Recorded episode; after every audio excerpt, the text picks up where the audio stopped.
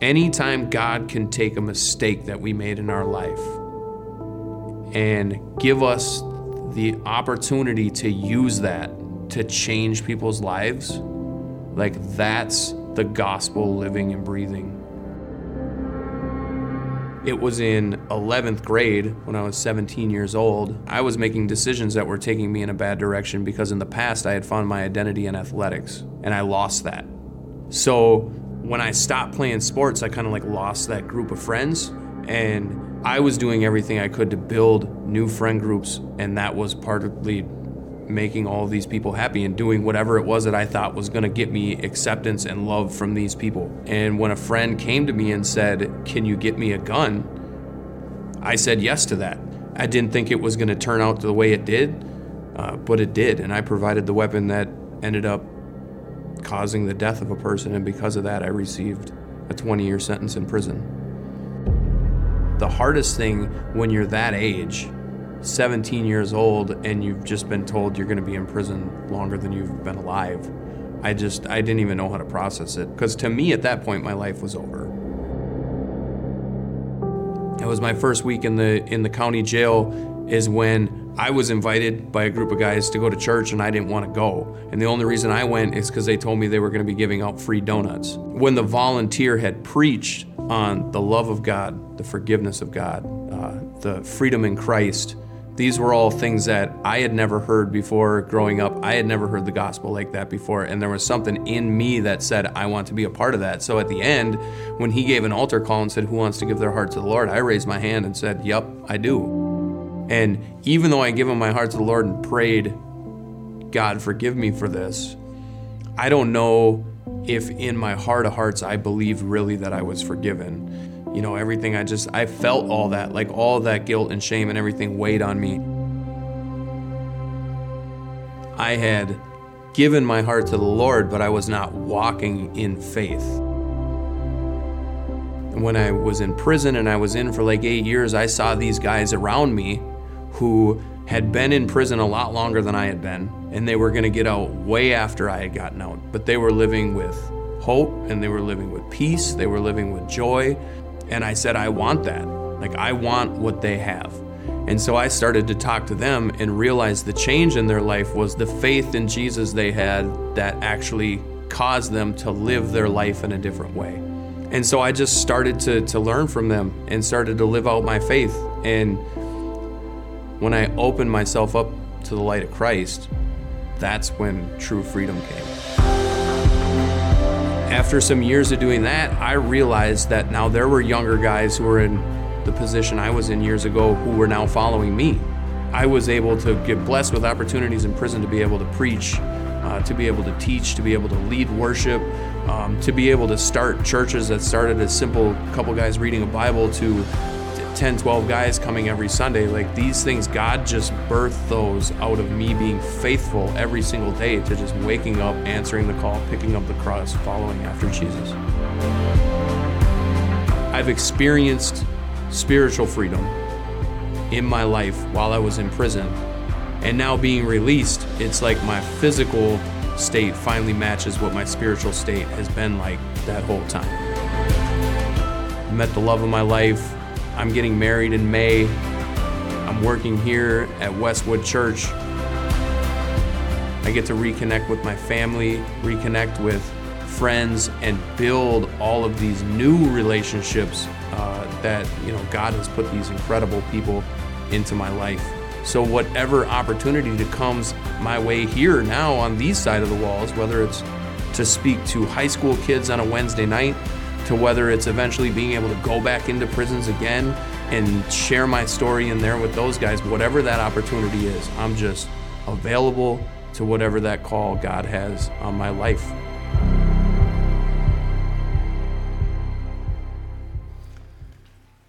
Woo!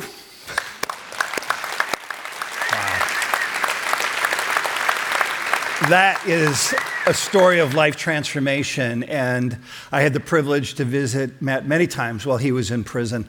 And I never left without my faith being enriched, encouraged by um, his given story. And we're glad to have him on our team. He's a blessing to all of us here. But you have to wonder how do you go from being an accomplice to a murder to an ambassador for God's love. And I'm so glad that from the vantage point of God's eyes and what He sees, all of us are welcome, and nobody's perfect, and anything is possible with the risen Christ. It's the power of the risen Christ that moved Matt from unbelief to belief, from being an accomplice in a murder to becoming an ambassador of God's love. And that is the risen power that brings us together this Easter. So I welcome you if you're online, if you're at Bush Lake or West Tonka, or in the Woodside Room, or if you're a guest here, we're just delighted to have you as we worship the risen Lord on this Easter Sunday. I'm not going to surprise you, but the name of my message resurrection. That's what I'm going to talk about today. if you had any other expectation, that's what it is. And it's such a powerful message because Jesus is not dead, he is alive. He did not stay down, he rose from the dead, the dead that dreaded the word death. And it's really interesting when you think that many of the saddest words in our English language start with the letter D disappointment, discouragement, disillusionment detachment, despair, defeat, depression, um, devastation, disease, and of course, that dreaded D word, death itself. And a month ago, when Coach Bud Grant um, died, I, I, was taken back, the Minnesota Vikings um, former coach. I think because in my youth, I just had a growing bond of affection with the head coach of the Minnesota Vikings. I respected him very much. And I found myself becoming a follower of the Minnesota Vikings on a, most seasons. I'm really glad about that. I love the team on so many fronts. But he, here's the reality when I heard about it, I had an immediate a trigger point, a memory that came to me around another D word desperate. Let me explain. A few um, years ago, I had the opportunity, I was given the invitation to give the invocation for a charity event with FCA, Fellowship of Christian Athletes. And I said yes to that invitation, one, because at 14 years of age, I attended an FCA camp and I understood the gospel for the first time. So I love what they do all across our nation. But also, Tony Dungy was the keynote speaker at that charity event. And he was the former defensive coach for the Minnesota Vikings when Bud Grant was coaching. But as well, he was, as you may probably know him more, as the head coach for the Baltimore Colts who went on to win the Super Bowl. And at this charity event, he said that the best speech I ever gave as a, a coach in my career happened on the way to the Super Bowl. They're playing the New England Patriots. And uh, if they win the game, they go to the Super Bowl. If they lose the game, they go home. At halftime, the score was 21 to 3, Vikings 3. And it was, as he looked at the scoreboard going into the locker room, a desperate situation. He goes, What am I going to say to the guys? And then he thought instantly, Well, what would Coach Bud Grant say to the guys? And he knew immediately what he would say. He came into the locker room, he gathered the guys together, and he said, Men, we're in a desperate situation. We're down 21 to 3. If you continue to play this way, we're going to lose the game. Period. That was it. That's that's Coach Bud Grant. I mean, that's what he did. He wasn't a rah rah guy. He said, This is the reality, step into it. And wow, what a, what a reality it was. They would go on to beat the New England Patriots, and they would set a record um, in that, that win because it was historic. That would be the, the largest comeback in a conference title game in NFL history up until that point. In the post game interview, which was broadcast around the world, Tony Dungy said something quite compelling. He said, I want to praise Jesus Christ for my life and for the win. At the charity event, he went on to say that my purpose in life is to glorify God. And honestly, friends, I don't think you can have a greater purpose in life. So simple to say, I exist to glorify God. And so we find that Tony Dungy believes that Jesus Christ is not dead, but he is alive. And I think that is the question when we gather together for Easter. What do you believe? Do you believe that Jesus Christ died on a cross and three days later God raised him from the dead and that he is alive today? Do you believe it to be true? And then do you live it to be true?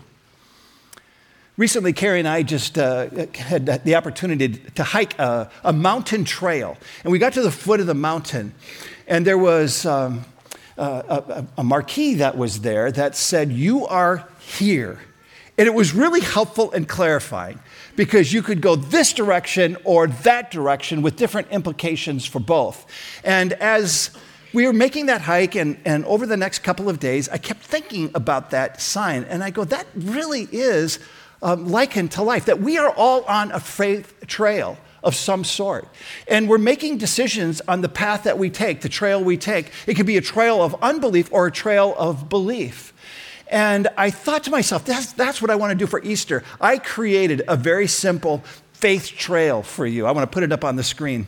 It's a straight line. That's as creative as I could get. Okay, that's our faith trail. And I'm, I'm just going to ask you the question because in the marquee of your life, is there a better day just to think about what that marquee of your life states? You are here. Where are you? I'd like to invite you to give yourself a number. Where are you on your faith trail number or, or that continuum? And I think it's clear that at the trailhead, your view of the resurrection decides the direction that you're going to go. So if you are just absolutely convinced that the resurrection did not happen, that Jesus is still dead, you'd give yourself a one. If you're absolutely convinced that it did happen, that Jesus is alive, he did rise from the dead, give yourself a 10. If you're somewhere in between, give yourself a five. Maybe it happened, maybe it didn't. But it's a journey for most of us. And so, if you're less than five, you may want it to be true, but are skeptical that it's true. If it's above a five, you may want it to be true and are searching for it to be true. And that's the invitation I want to give to you this Easter is would you on this day before you leave these doors or even your homes today for Easter celebrations would you take a step on the faith trail of your life and move it forward to deeper and greater belief wherever you might be. In fact, I want to go back to the trailhead of the first Easter. Where do you think, or what trail do you think that the disciples took on that first Easter after the crucifixion of Christ? Was it one of disbelief or belief? And it's a little surprising. We've got to have a grace leash here because they found themselves in a desperate situation. Uh, you know, anytime we, we lose a loved one, and many of you have, you've lost a mom or dad, a grandma, grandpa, or somebody. I mean, it's devastating. It, it, it's something we feel deeply. But the way that Jesus Christ was murdered so gruesomely left those first followers devastated by the cruelty of it all, but also disheartened by their unmet expectations. They didn't see it ending this way. And I think about that for all of us in life. Isn't it true that we're just always adjusting expectations in a high expectation world? We have these expectations for our life, for the people in our lives, somewhere up here, and reality kind of lands here, and we live with this gap of disappointment, and we're adjusting expectations. They did not expect it to end this way. But I want you to know on that trail, their trail begins with discouragement and disbelief across the board. I'm going to let the scripture just share it with you. I'm going to pull a few of the stories from um, the, the Gospels on that Easter, and I'm going to give a D word to each of the stories that I give. I want to start with Mary Magdalene. Mary Magdalene, if you recall, and the D word I'm giving to her, by the way, is distress. She was just distressed by everything that was unfolding. She was the woman that people really didn't want to hang around much with. She was an outsider because she had so many issues, she was hard to be with. And Jesus comes and cleanses her from seven demons that were oppressing her, and she's set free. And she is totally undone by the power of this Jesus. And she is loyal to him. She stays close to him. And when all the other disciples, they hid for their lives, they were in fear, she does the opposite. She stays as close as she can through the arraignment and the trial and the beatings and the spitting and the suffering and the cross and even the burial. It's Mary Magdalene who is the first to go to the tomb on that Easter morning. And she goes in the dark, she goes alone. And when she arrives, the stone is rolled away and she is distressed Where's Jesus? She runs to Peter, the disciple, the friend of Jesus, and says, Somebody has stolen Jesus from the tomb and we don't know where he is. She's completely distressed. She goes back to the tomb the second time, and Jesus is there, but she doesn't know that it's Jesus. And this is what John says. He asked her, Woman, why are you crying? Who is it that you are looking for? Thinking he was the gardener, she said, Sir, if you have carried him away, tell me where you have put him, and I will get him.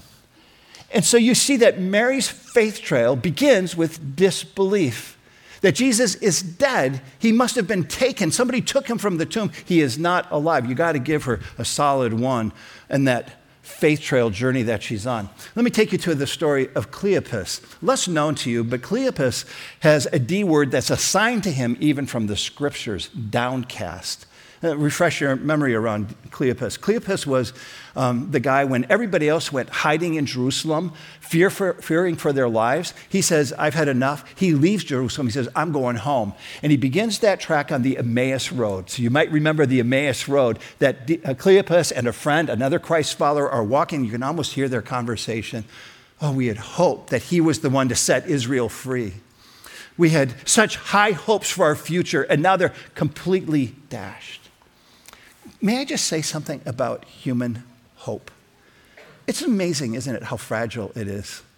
That when your hope starts to wither away, it's hard to revive it even when hope stares you in the face. And that's exactly what Cleopas is facing. As they talked and discussed these things with each other, Jesus himself came up and walked along with them, but they were kept from recognizing him.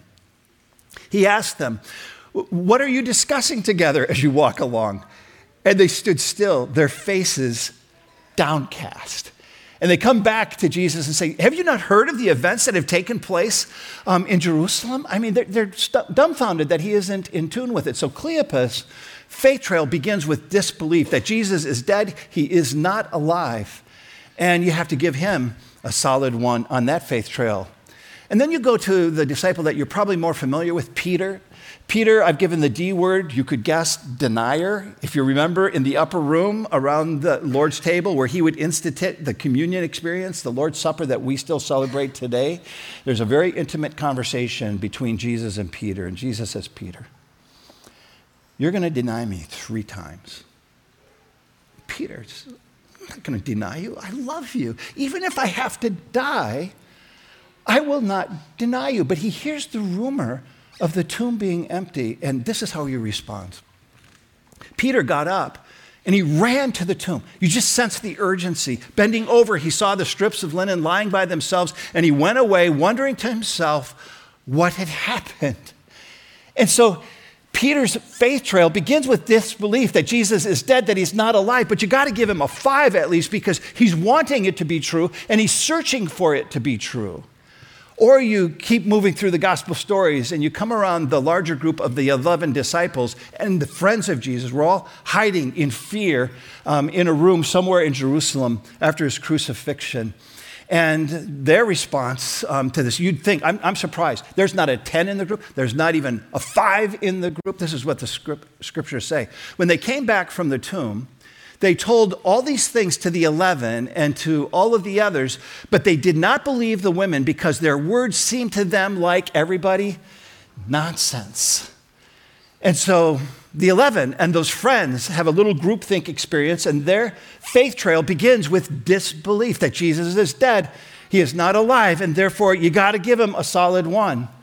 Or let me take you to Thomas because you know Thomas and you know the D word that we're going to give to Thomas because we know Thomas as everybody.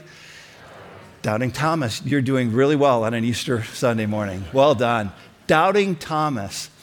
And Thomas was not there in the room when the women came to say that Jesus is dead, not dead, or if Jesus is dead, he's not risen.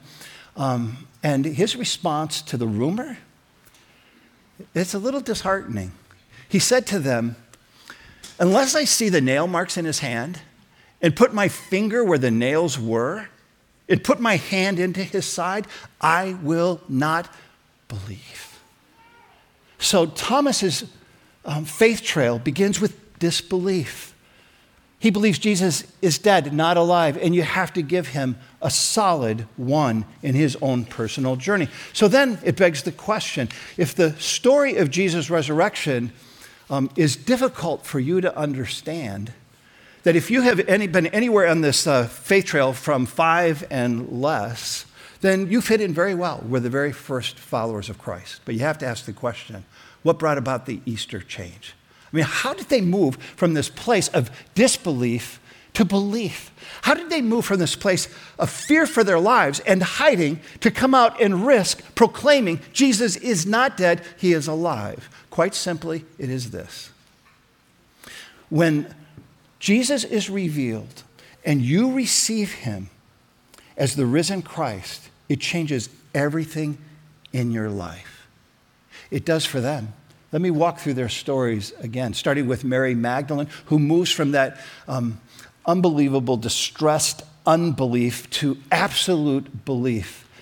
And if you remember, um, she thought Jesus was the gardener, but this is what the scripture tells us. Jesus said to her, Mary.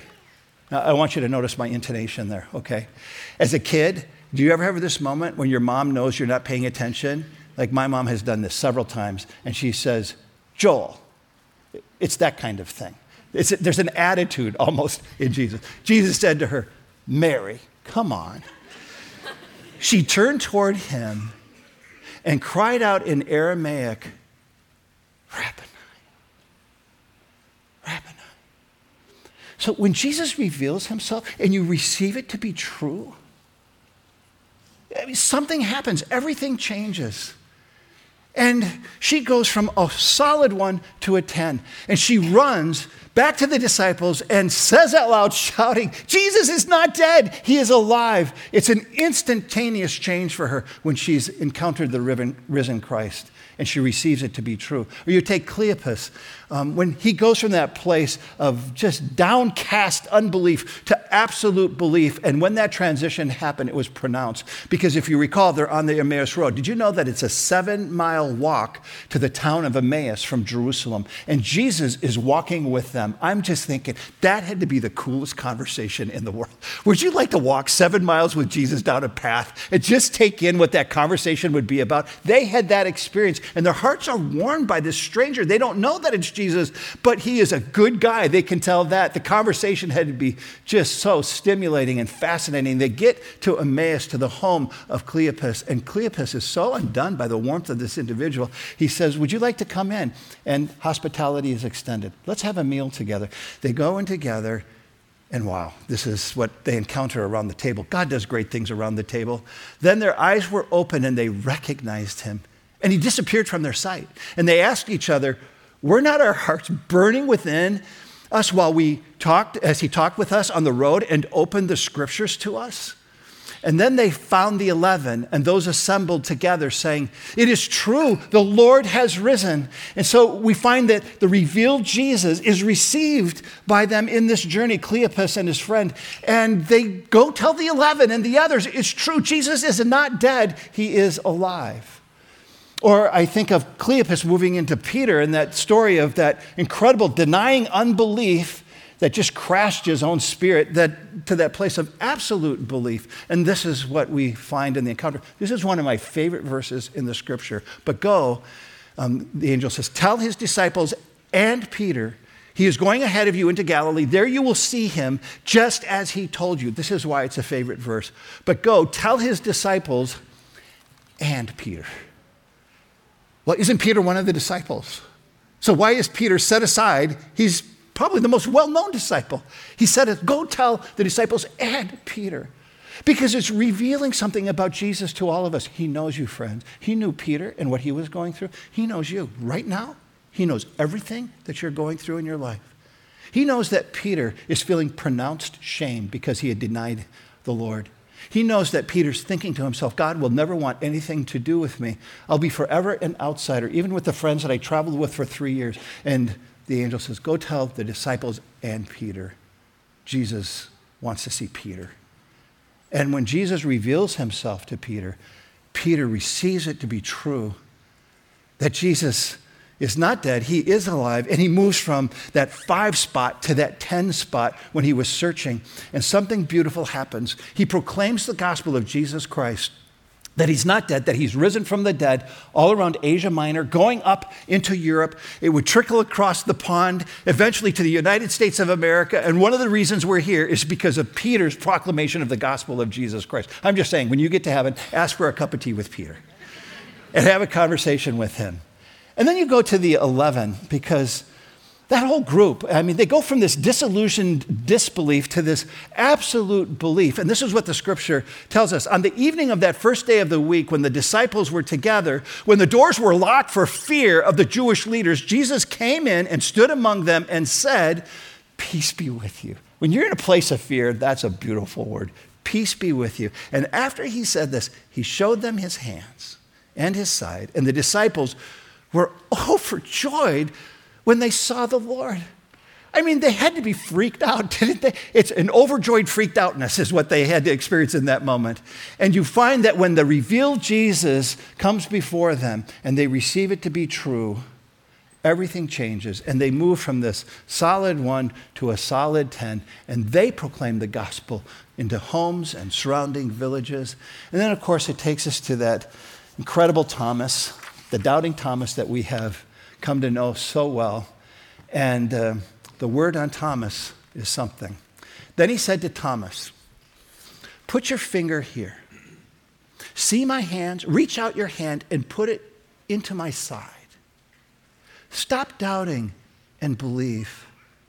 You know, when you read the scripture, you have to try to interpret not just the word, but the tone.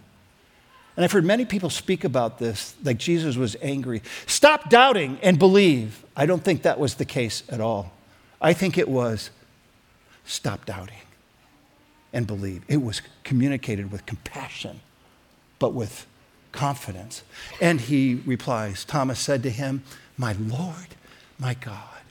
When Jesus reveals himself and Thomas receives him, he moves from a solid one to a solid 10. And you know that Thomas goes on to proclaim the gospel of Jesus Christ. It's believed that he brought the gospel into India, and to those parts of Asia. Just extraordinary. So the presence and the power of Jesus Christ um, changes everything in our lives when we receive it to be true. It changes our our doubting places to believing places. When we're skeptical, we become miracle workers, the disciples did. Uh, we find that their fear is turned into courage and their sadness is turned into joy, so much so that the gospel just began to spread here, there, and hiding, and now it comes and it breaks forth. And by the, by the end of 100 AD, there were 20,000 Christ followers. That's how quickly it spread. By the end of 300 AD, there were over 20 million Christ followers, and today there are over 2.2 2 billion Christ followers that believe that Jesus Christ is not dead, he is alive. Missiologists call this fast movement of the gospel and church planting the Jesus sneeze. It was a good sneeze, it was a sneeze of joy and a contagion that would take over the world. And I'm so grateful that it did. So, what about you? Do you believe that Jesus Christ? Died on that cross, and three days later rose from the dead, that God raised him from the dead so the end that he's alive today? And if so, when you came in, did you put a number up here on the faith trail of your own life, on the marquee of your life? Where are you? Where are you today? What number did you give yourself? And again, if you're that five and under, you would have been right there with those early disciples. But my invitation was take a step and move forward with faith. So if you have been wanting it to be true but skeptical that it's true, move to being wanting it to be true and searching for it to be true. Or better still, move from a place of unbelief to a place of possibility. And from possibility to probability. And from probability to certainty. And from certainty, go to commitment and just say, Yes, Jesus Christ, I believe you are alive and not dead, and I want to give to you my life, and I want to be baptized in your name because Jesus called us to be baptized as a declaration that I will choose to live my life to glorify God through faith in Jesus Christ. That becomes my purpose to why I exist. And I pray that you've made that move. And if you haven't, you would consider, even on this Easter day, doing so. Perhaps you resonate most with that character of Cleopas who had hope that was withering. We find that his hope wasn't only withering, he had a hard time reviving his hope. And that may be the place you find yourself today. That the sad D's, or one of them, might be hovering in your life as it did for Cleopas.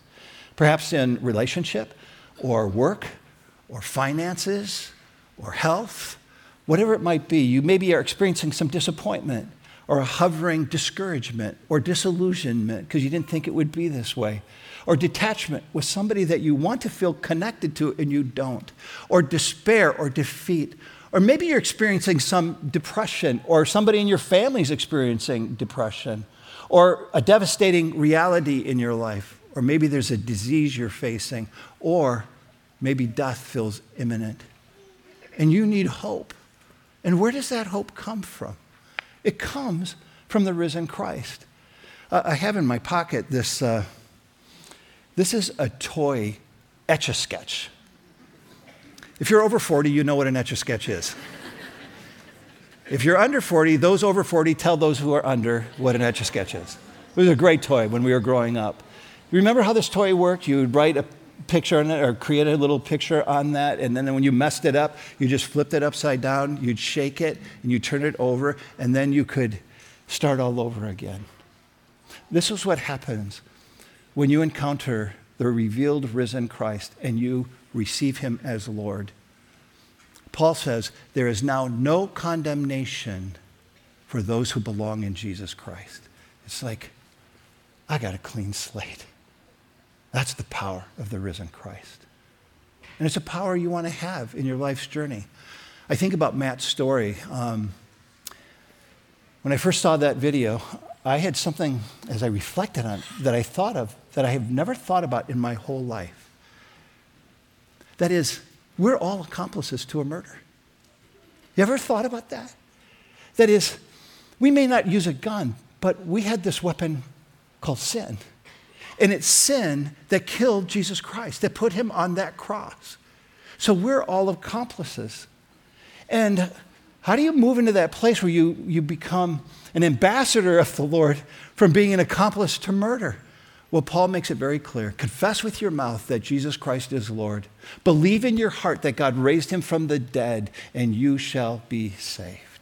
And friends, that's what we celebrate at Easter the revealed presence of Jesus Christ with a pronounced invitation. Receive him as such, and he becomes alive in you, so you become alive, and hope is revived, and the dreaded D word, death, is no more. I'll take that any day, and I pray you will as well. Would you stand and let's pray together? Before I pray, I just um, quick, quickly prompt your conscience because some of you came today and you have been on a trail of unbelief. And it has been my prayer with hundreds of others that you would sense the Spirit saying, Come to the trail of belief. I'm going to give you an opportunity to say yes to that. Join me and let's pray together. Father, for revealing your love in the person of Jesus, who came to live in our backyard to show us what love looks like, to die for our sins, and then not to stay dead, but to rise again. How do we say thank you? Words are inadequate. We can offer you our lives because you are saving us from sin. You're saving us from death. You're saving us from a life of emptiness so that we could have a life of fullness. And so, Lord, I know and I have prayed throughout the course of this week that there's at least one person here that is gathered with us online at Westonka, at Bush Lake, in the Woodside Room, or here gathered in our worship center in Chanhassen. There's at least one person who has been on a trail of unbelief, and you have sensed the Spirit saying, Come over to this trail of belief, and everything will change. And if that's you, I encourage you to listen to the prompting of the Spirit on this Easter Sunday and offer these words quietly in your heart. Lord, I confess with my mouth that Jesus is Lord. I believe in my heart that God has raised you from the dead. Move me from this path of unbelief. I want to walk on the trail of belief and experience the hope that revives me and the life that is everlasting. Lord Jesus, hear this prayer. Receive and bring into salvation many on this day, not just one, all around the world. Advance your good name and your fame. Jesus Christ is not dead, he is alive. Amen.